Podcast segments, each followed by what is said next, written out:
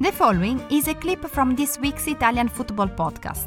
Listen to the full show and all other episodes by going to patreon.com slash TIFP and become a member for only $2.99 per month. Let's start there then. First of all, can you tell us what's the latest regarding the status of the deal of De Ketelaere? We're basically waiting on a green light from Club Brugge. They have, had an, a new offer from uh, from AC Milan uh, yesterday, which is around 35 million euros. They don't want to say what the structuring is.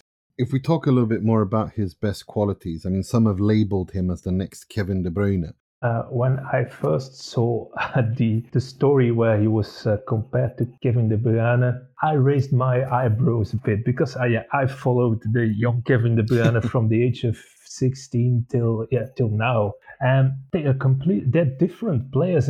They, they have the vision and the passing maybe but they are different. Like Kevin De Bruyne was like that pure energy and that nastiness a little bit in him that the drive that he has crossing and shooting with a lot of power scoring a lot of long range goals crosses that suddenly turned into in, in, into goals and a bit more anger in that game that he had. And that's something that Ketelaere doesn't have. He's he's an elegant player. He's I think he's at least uh, 10 or 11 centimeters taller than De Bruyne too. So uh, he's uh, quite a tall player, but he looks very elegant. He's more like a smooth operator. Kevin De Bruyne is like the guy who plays the drums. He's he's the drummer, and Charles de Ketelaere is more the, the guitar player. I think if you're going to compare them with music. I absolutely love that analogy.